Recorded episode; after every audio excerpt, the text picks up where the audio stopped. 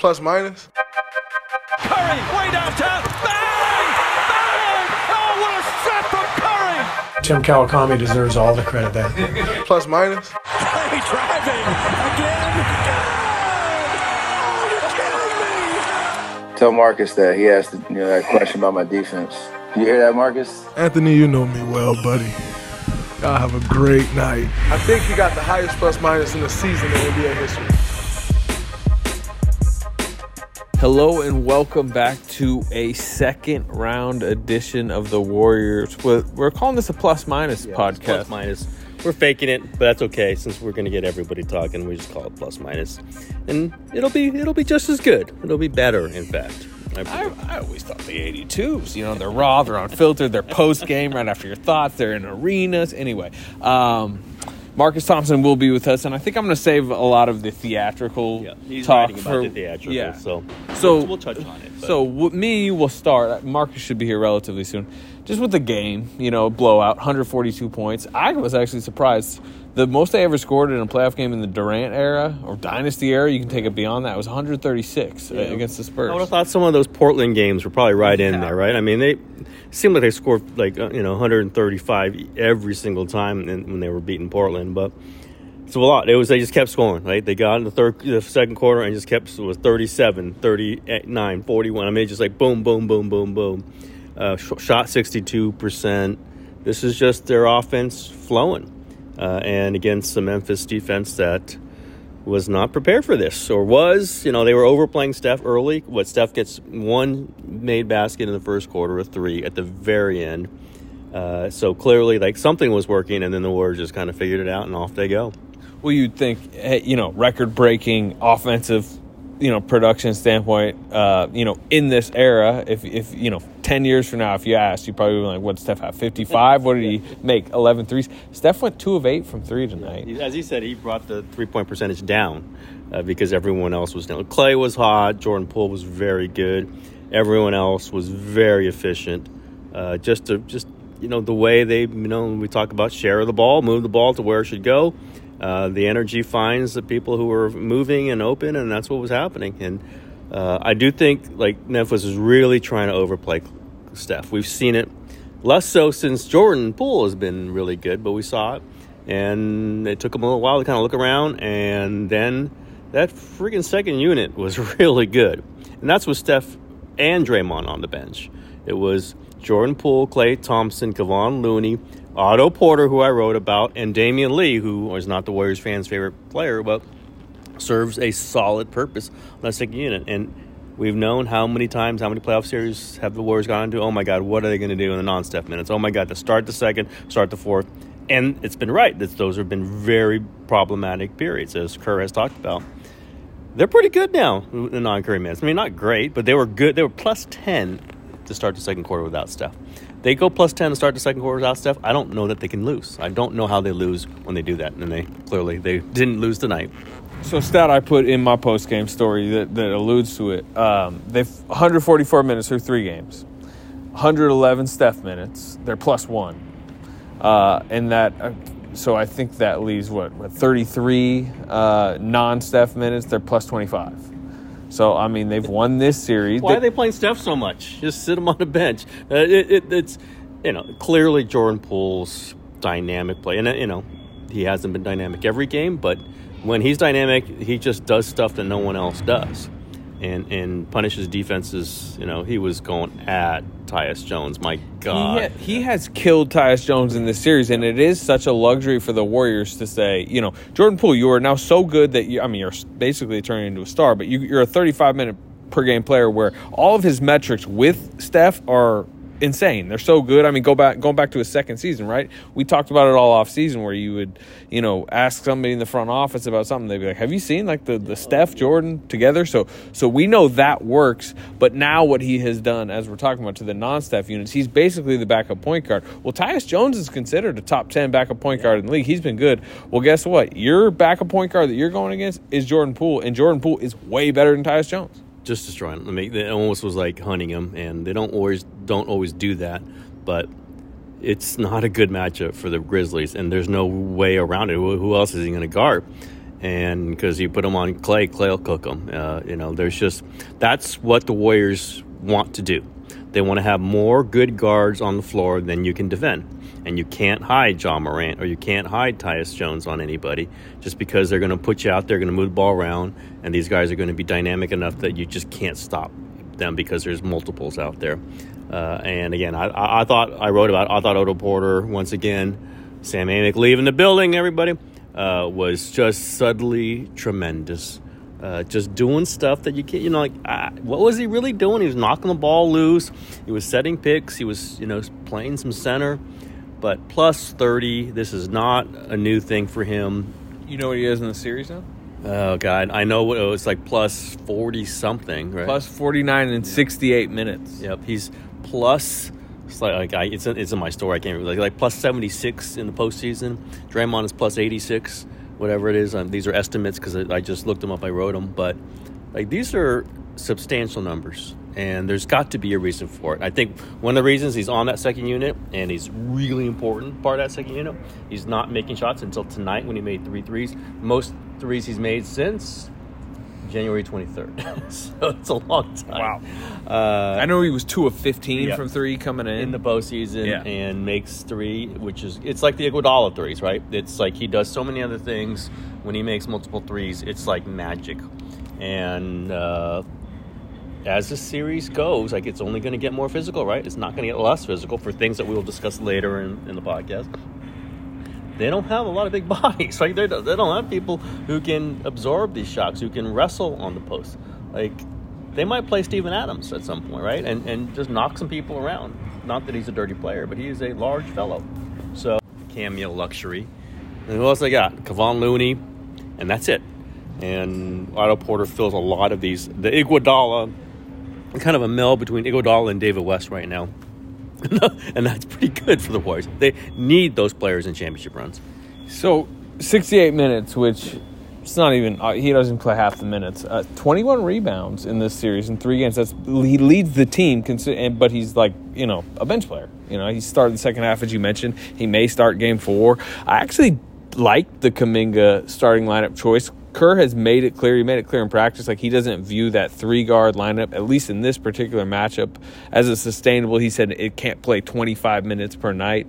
It's going to be kind of pick and choose. And I do think he likes to separate Poole and Curry enough so he can just kind of ride Poole in the non-minutes. So can't start Payton, obviously. They've made it clear also in this series they're unwilling to play Looney and Draymond together because of the spacing problems. So you can't start Looney. There's Porter, Yeah, so Porter did start the second half, and he earned it, right? I mean, it was probably his best. His first half was probably his best half. It made sense to start him. But I could also see them sticking with Kuminga, and we could talk about how Kuminga looked tonight. Finishes with 18 points. A lot of it is in mop-up duty. He had offensive problems. He was kind of rushed going into traffic early. But, and I put this in my post-game story, 2 isolation situations against Ja Morant early on, blocks the Ja Morant shot and turns Ja Morant away where Ja Morant can't get by him and has to pass it back out. We don't know. A huge ovation from the Chase Center crowd, by the way, who knows what it was looking at. Like, wait a minute, he didn't go up and over. He didn't do the he can't guard me thing on Kuminga like he did before. This is a length, and athleticism that the Warriors need. I talk about with Porter, if Kuminga could give him to them, that's just that. Was it 2 free baskets every game of just him outrunning the other guy? Like, this is 3 points. This is there. And if he can rebound, always somewhat a question mark with him. If he can avoid fouling, always a question mark with him. If he can stay with perimeter players, I think he's going to keep playing more and more. We all know that there are certain people in the organization that would love to see him play more. Excuse me. Steve Kerr has been hesitant on it. He's been careful. You understand that. But you look at the way this series is going to go, they're going to need every big body, every strong body they got. And he's their most athletic player. Maybe one of the most athletic players in Warriors history, just by the stuff that he can do out there. Yeah, and look, this is a 2 steps back summer conversation, next season conversation. But the value for Jonathan Kuminga to get these minutes in these series, to get the Steve Kerr called it not only to you. Do you get the film work and to kind of go implement it on the court, but you get the correction the next day. You get the, hey, in a playoff series, you can't miss this box out. I thought they might only give him the starting stint, but then he put him back in the second half. he's in the rotation at some point.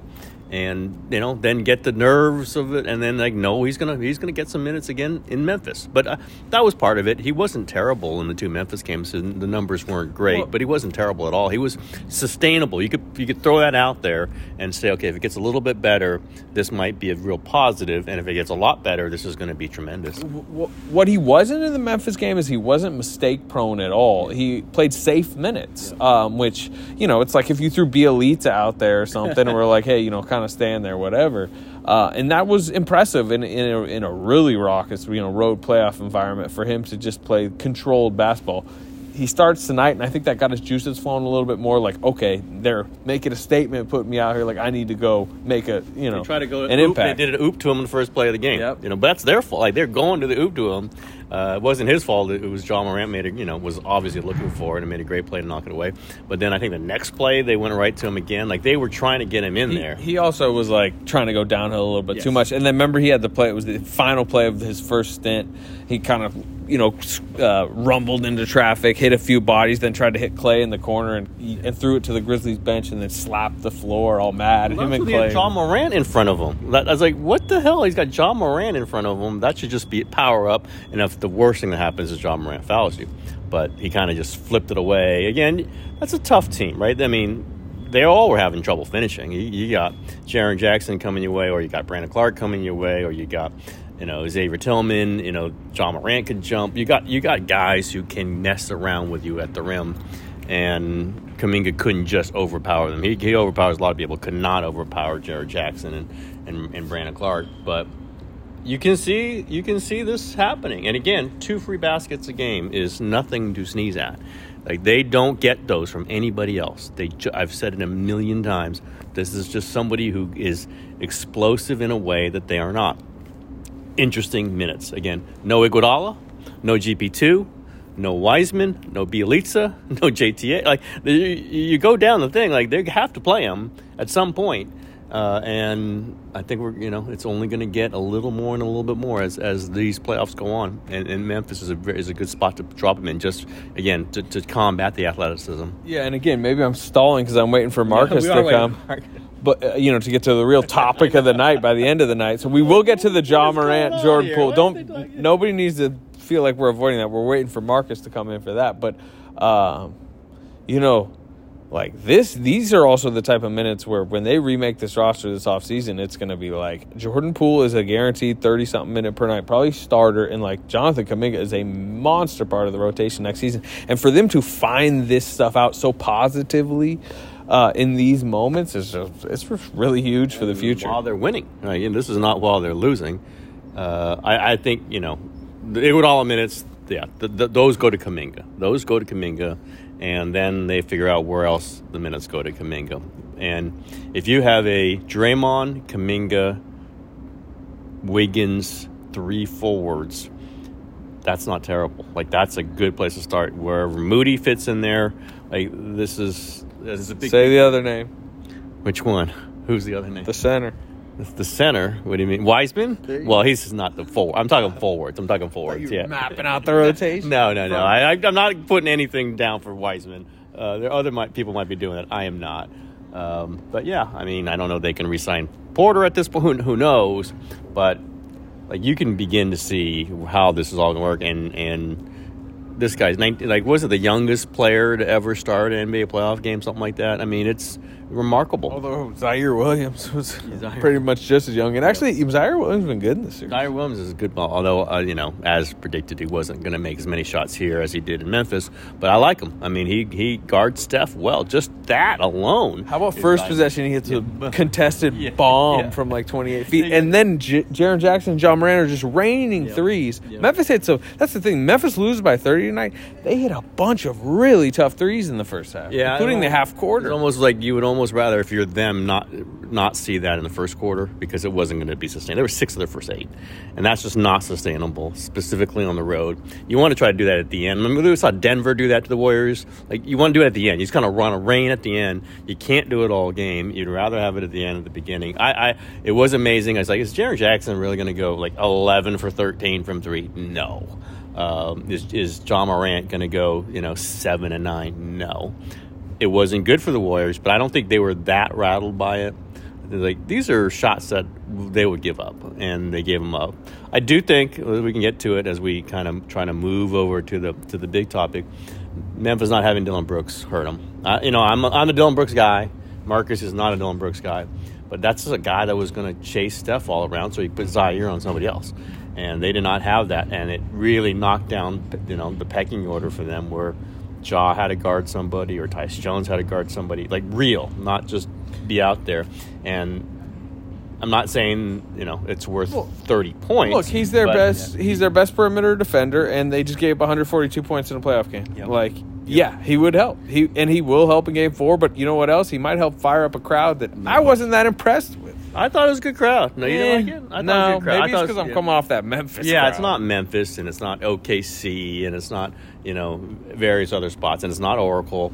But I thought Game 5 against Denver was disappointing. If you're just looking at you thought there would be a level to first closeout game at Chase Center, and I didn't think it was there. I thought Game 2 was much better.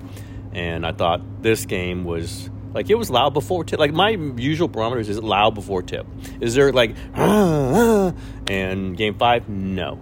This game there were boos, and there were a feeling that this was an event. Maybe that's because I just saw Kyle Shanahan and John Lynch before the game, and I just thought, okay, this is an event now. There's things happening. It wasn't the Waltons that Waltons, no, it probably wasn't. By the way, again, as I stall for Marcus, and of course turn this into a Sacramento Kings podcast. How about the luminaries here tonight, where you have obviously Mike Brown, who is a leading candidate for the one of two candidates at this point for the open Kings job on the Warriors bench. You have Mark Jackson, the other candidate, doing the game. Vivek shows up. Yes.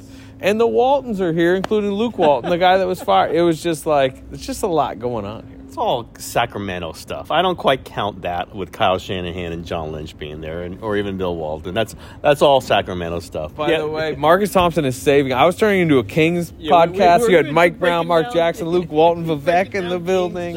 What will the rotation look like when Mark Jackson's the coach? And I was saying, I don't care what they do. I don't care. Just make sure Harrison Barnes is still on the team. Can Mike Brown create a top 15 defense with Fox and Sabonis? All right, sorry. We held all the Morant Poole conversation until you got here, because we know you wrote about it, and now we can get into what really is, I guess, the topic of the day. What was your column about? Just about how there's no way in this world Jordan Poole wants Morant out this series. He wants to go at him, right? As you wrote about, he was a target in Game 2, and Game 3, he was very clearly okay, I'm going back at this guy. And we know Jordan Poole, man. Jordan thinks he's a star. He's certain of it. So he wasn't. I'm starting to believe he's correct. Yeah, no, he's definitely right. But he wants Ja on the court to go at, right? So it was a very weird play. I'm not sure what he was doing. It probably looks worse in slow-mo replay than it did live. I didn't see it live. It looks like, what is he doing? Why are you doing that? But you just know Jordan wants Ja on the court. That's what I wrote about. He's not trying to get Ja out of the game. Ja is going to help him prove that he's a superstar. We'll be right back after a quick word from our sponsors. This episode is brought to you by Michelob Ultra, the official beer sponsor of the NBA. Want to get closer to the game than ever before? Michelob Ultra Courtside is giving fans the chance to win exclusive NBA prizes and experiences like official gear, courtside seats to an NBA game, and more.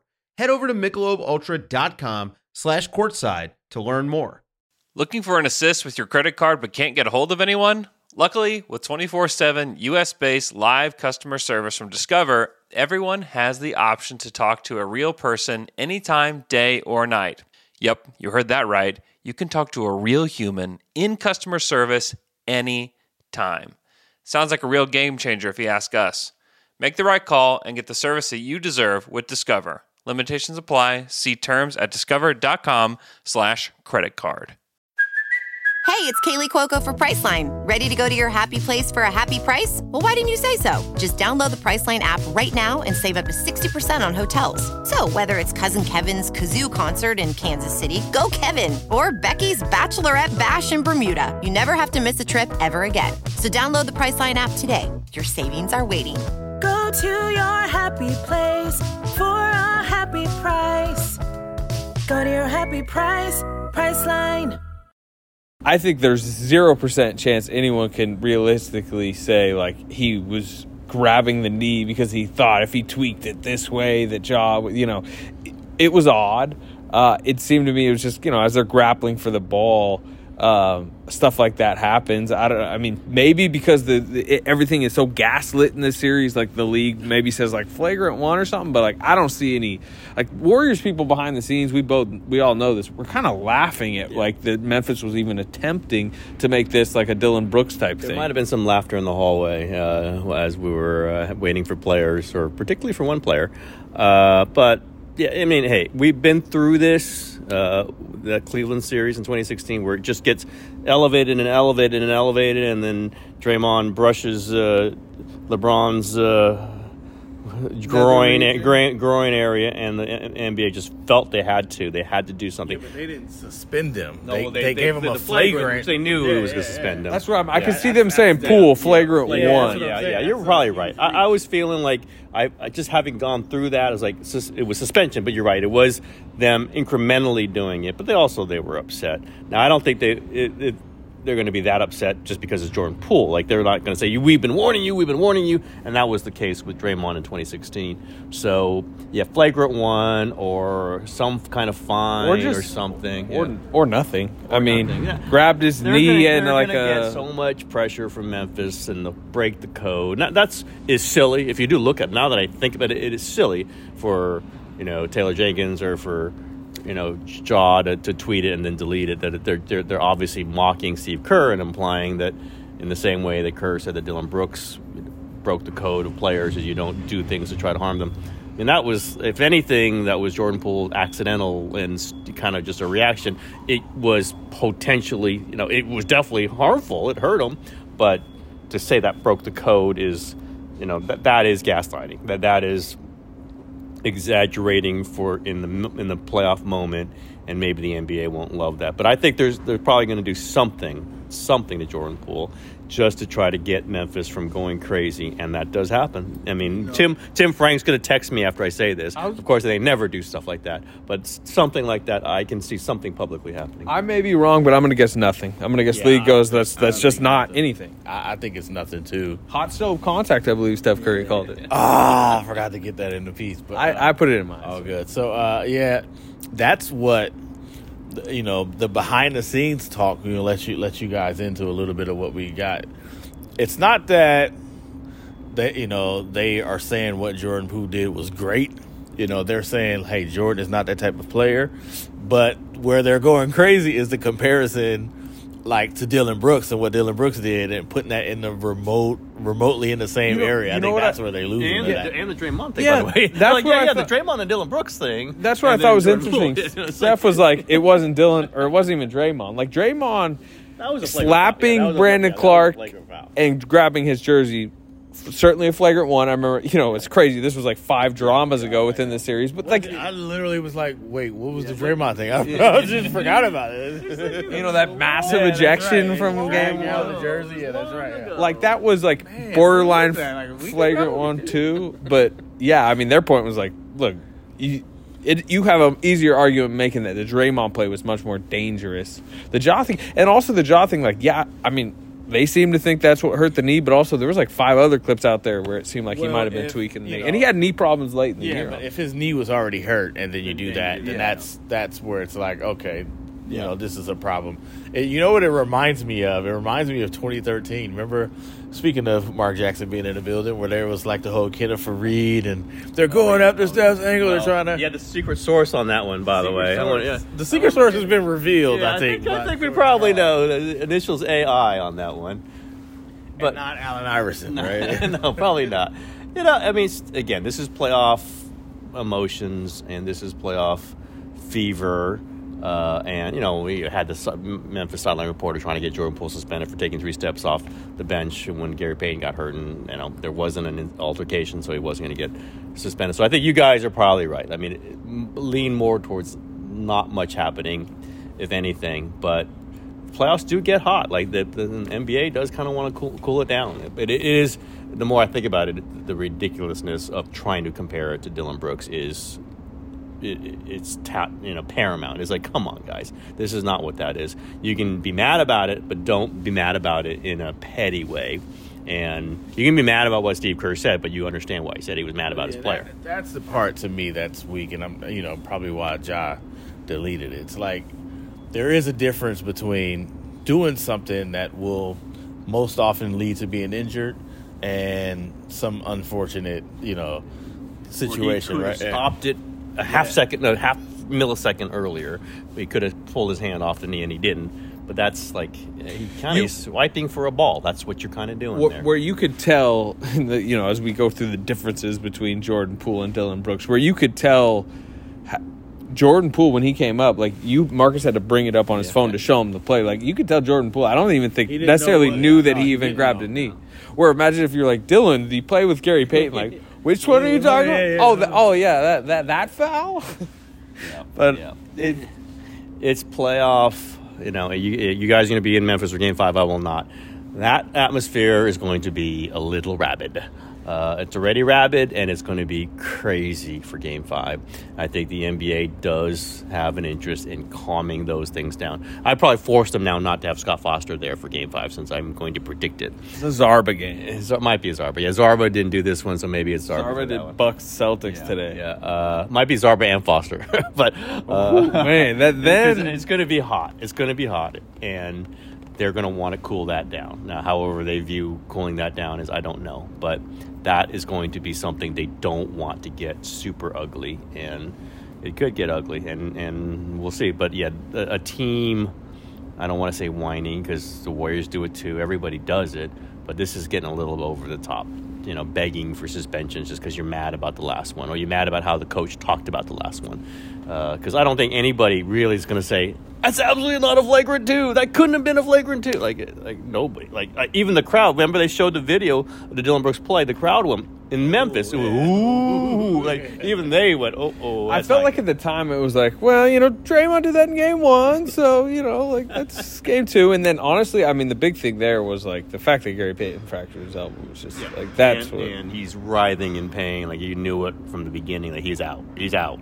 The players knew it. So, again, we're talking about gradings of this, and it's hard to tell exactly for sure. But it gets a little bit much when, you know, you're trying to compare that to what seemed like an accidental, if unnecessary, you know, amount of time that your hand was on his knee. But that's you're measuring it in like a Zapruder film, trying to figure out exactly. And you did not have to do that with Dillon Brooks. You did not have to go through that frame by frame to figure out what he did, and that it was probably not the greatest thing in the world.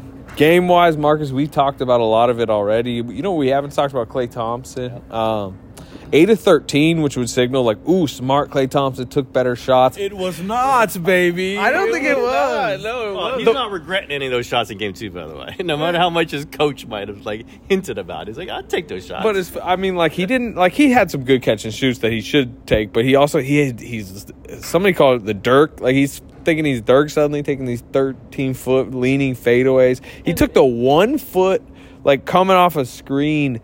Like leaner from 3 that he made and was like post game like if I'm squared like it's a good shot. 1 foot, 2 foot, what a good. I guess 13 attempts is a good thing. Warriors had an incredibly spread attack tonight to score 142, but I don't know who wants to go for it. It was. I mean, Steph pointed this out. He didn't start off hunting threes, right? The Warriors, everybody took their time and worked for good shots, which was kind of what they had been saying. And a big part of that is Klay. It's Steph and Klay. It's them not going for the hero shots, and Klay did that. He was chilling. He got to spots. That to me, it was like watching the games over. It was very obvious. Like Memphis defense is low key not good. Well, because who were they missing tonight? Yeah, he's been hyping Dillon Brooks. You missed it earlier. I think Dillon Brooks is the answer for that. Not he would have helped. 142. No, but they're not giving up 142 with Dillon Brooks probably. Really? Saying, yeah. Come on. He's good. They're giving up like 136 tonight. Steph didn't go crazy. Steph was 1 for 6 from three. They put Ziaire. You can put Ziaire in and put him on somebody else. Like it does mess them up a little bit. He's their best defensive player. I'm not saying he's the greatest player of all time, but they give up. As Slater said earlier, I don't know. He's their best defensive player. I would say Jaren. Anthony Milton is a better defensive player. Jaren Jackson might be their best defensive player. Yeah. Quite physical himself. Jaren Jackson is their best defensive player. I'm talking about like. Wing defender, yeah. DeAnthony, like Dillon Brooks is guaranteed to get you 3 fouls. Like you are down on Dillon Brooks. Dillon Brooks was really good in the play-in last year on Steph. Yeah, he was. He's a good player. I mean, he hasn't played great in this series, but he's a good player. Dillon Brooks in Game 4 is going to be interesting. By the way, the crowd reaction to him, his general demeanor on the court. By the way, he hasn't talked to the media yet. He hasn't. Which, like, to me, signals that like he's.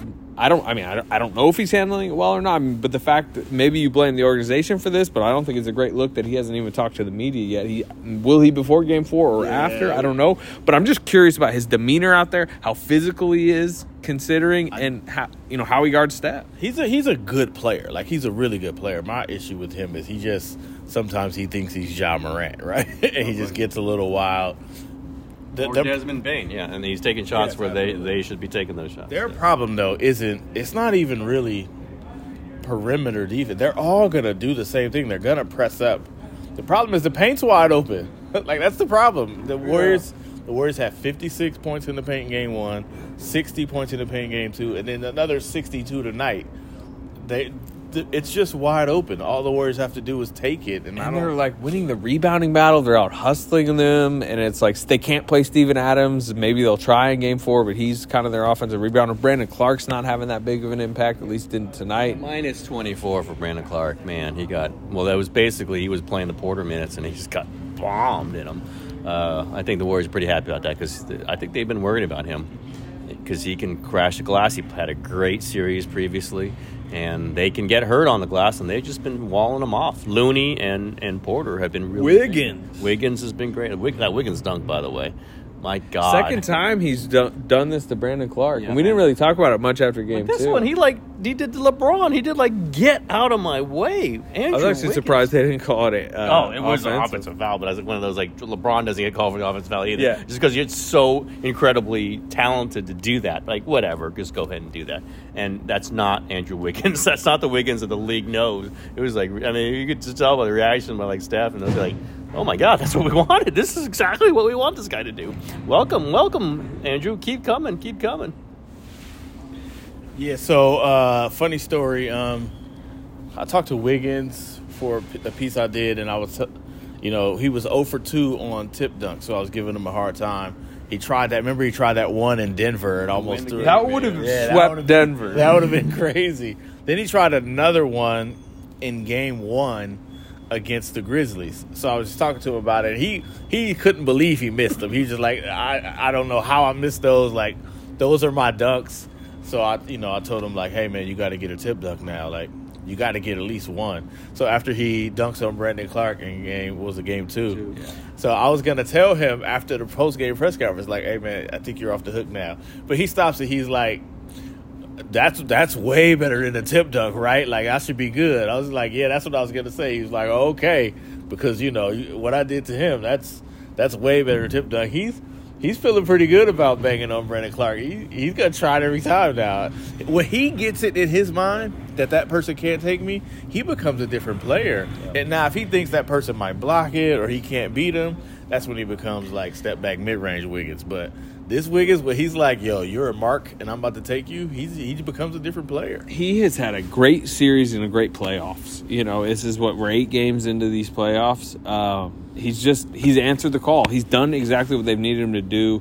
It's not like he's scoring a bunch or shooting a bunch, but he's, like, dirty work. Like, he's, the best of Harrison Barnes, essentially. Oh, yeah, and... aggression here and there, defense. I mean, he's guarding Ja Morant. I mean, not like he's stopping him, but he's their best guy now that GP2's out to guard Ja Morant. He was guarding him a lot even when GP2 was out there. I was thinking, like, hey, they could have got better. They could have got some other star, Bradley Beal or whoever. But the way it's worked out isn't terrible for them because of Jordan Poole. Now, that has made a lot of their decisions, which might, you know, some of them might be right, some of them might be wrong. Because Jordan Poole is there, they don't have the need for those things that we were talking about. And that extra center, you know, right now that's Otto Porter. I mean, like, so, like, things are kind of that, like, you can understand. I'm not saying they planned it exactly this way, because who the hell planned for Jordan Poole to play like this? But while this is happening, you can see, like, there wasn't a huge need to sacrifice Andrew Wiggins and Jonathan Kuminga to get somebody who would be doing, what, better than Andrew Wiggins and Jordan Poole right now? No, that wouldn't have happened, I don't think. Yeah, I mean, they could have got Bradley Beal, or Jordan Poole could just turn into Bradley Beal. I mean, that works. I mean, Jordan Poole is potentially more valuable than Bradley Beal right now. Just, you know, age, whatever, injury, all that sort of stuff. Contract. He's only on the books for 3.9. That is the solution to so much. Somebody was telling you that, Slater. We won't say who it was. Pre-game, like, come on, give the Warriors credit for Jordan Poole, and didn't think so in the first 2 years. But you have to give him credit for that pick, 28. To get this kind of player. I'm the one who's been critical of him. I'm the one who's been skeptical of him. This guy's worth, I don't know if he's worth max, but he's worth really close to it. Through 8 playoff games, he's averaging like 23 per game on 57, like 47, 90. Those drives to the bucket are unbelievable. They're just unbelievable. I don't know anyone else who's doing that in the NBA right now. Lillard, maybe? Like, they're just like, you can't get to it. These guys, they're big guys tracking him, and he gets it right past them. And they're always huge buckets. Like, the first one he made was, like, I think they were down 8. Poole comes in there, boom, explodes the bat, left-handed, past Jaren Jackson, I think it was. Like, that is, those are, when I talk about tough twos, that's a freaking tough two. And those are playoff game turning plays. And Jordan Poole is capable of 5, 6, 7, 8 a game of those kind of plays. And those are, that's value, pure value. Game 4, quick turnaround Monday. Not 3 days off between games this time. Oh, my God. But, I mean, look, there's not huge, I don't think, adjustments necessarily. Memphis needs to play better. They get Dillon Brooks back. Maybe you see Steven Adams, and they try to just go, like, hey. Crunch ball. I like, is that Memphis's – should Memphis do that? Should they go Steven Adams is starting, like, bully him inside? You might hit some – like, I don't think that's the answer to beating the Warriors, but get weird. I don't know. Yeah, I think the Warriors would be okay with that. I think they would, but what do you do if you're Memphis? You know, that's interesting. They're just selling out so much on threes, but still giving up threes. I'm surprised they haven't tried something a little bit less aggressive on the perimeter.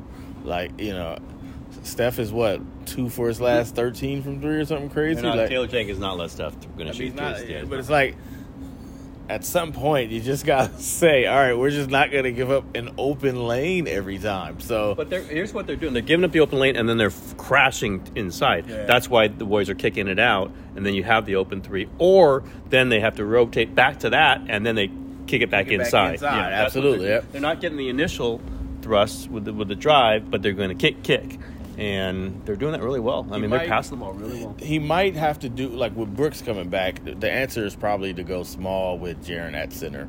Instead of, I don't know why he's still going with Tillman and Jackson together. Like, the Warriors are just feasting on that. They're too well, slow. Apparently they really try to protect Jackson from foul trouble. Yeah. He's, like, he's crazy foul prone when he plays the 5. Maybe that's Adams instead of Jackson, or instead of Tillman. If he plays the 5 against the Warriors, it's Draymond or Looney. Like, is he going to pick up crazy fouls like that? I guess he could. I mean, because he's just going to come over. He's like, I'm the lone shot blocker out here. That's where you put him in the pick and roll, pull him away from the basket. The other thing I would say about that too, and you saw it tonight in the third. So Warriors are good coming out with Porter, and they're playing Porter, and then Tillman's not good. Jenkins pulls Tillman off early, much earlier. He goes to Jackson at the 5 and 9 minutes, but right when he does that, Kerr goes Poole, and then that allows the Warriors to go small. And like, yes, you are going small, but now you're making the Warriors go small, and they're just better at small than you. Yep. So it's that's my thing. I'm like, just go completely anti them. Like Adams out there a bunch. Just try to they're losing the rebounding battle in this series. All 3 games they've been out rebounded. Like, yeah, you that can just have Adams play the Tillman minutes, right? You know, I mean, I don't know. You lose a lot doing that, and just see. and maybe that's a cameo, maybe he sets a tone. I don't know. I think the Warriors will be looking for him. But they're using him to track Steph. So if when they come out, it's gonna be rough. It's gonna be rough. Like they have to fight through the screen, kind of thing. Dillon Brooks fight through the screen. That's what you have to do. But I could see some Adams just to give. It's just like one of those. Here we go. Look at this. We're putting Adams out there. You have to think about it, and he might screen you in the backcourt, and you won't like it. Remember Bogut screening Iguodala in the Denver series. It's like one of those things where I could see something like that, even if it is for 5 minutes. Just to try to say, okay, we're gonna come at you guys, and we're gonna come at you with the biggest, baddest guy there is in the league. Yeah, well, the biggest thing from Memphis, they need to figure out what's up with Ja Morant's knee. That will be a major storyline in the off day Sunday, including I guess if the league decides to do something or any type of response or non-response from the league on this Poole Morant situation. Joe Dumars. I think, already? Well, who knows? One of those guys. We'll see. Yeah, we'll see. Could be. I saw Kiki Vandeweghe tonight. He was huge in 2016. Oh, my God. It was all Kiki. All right. We will talk to you post-game for Monday night.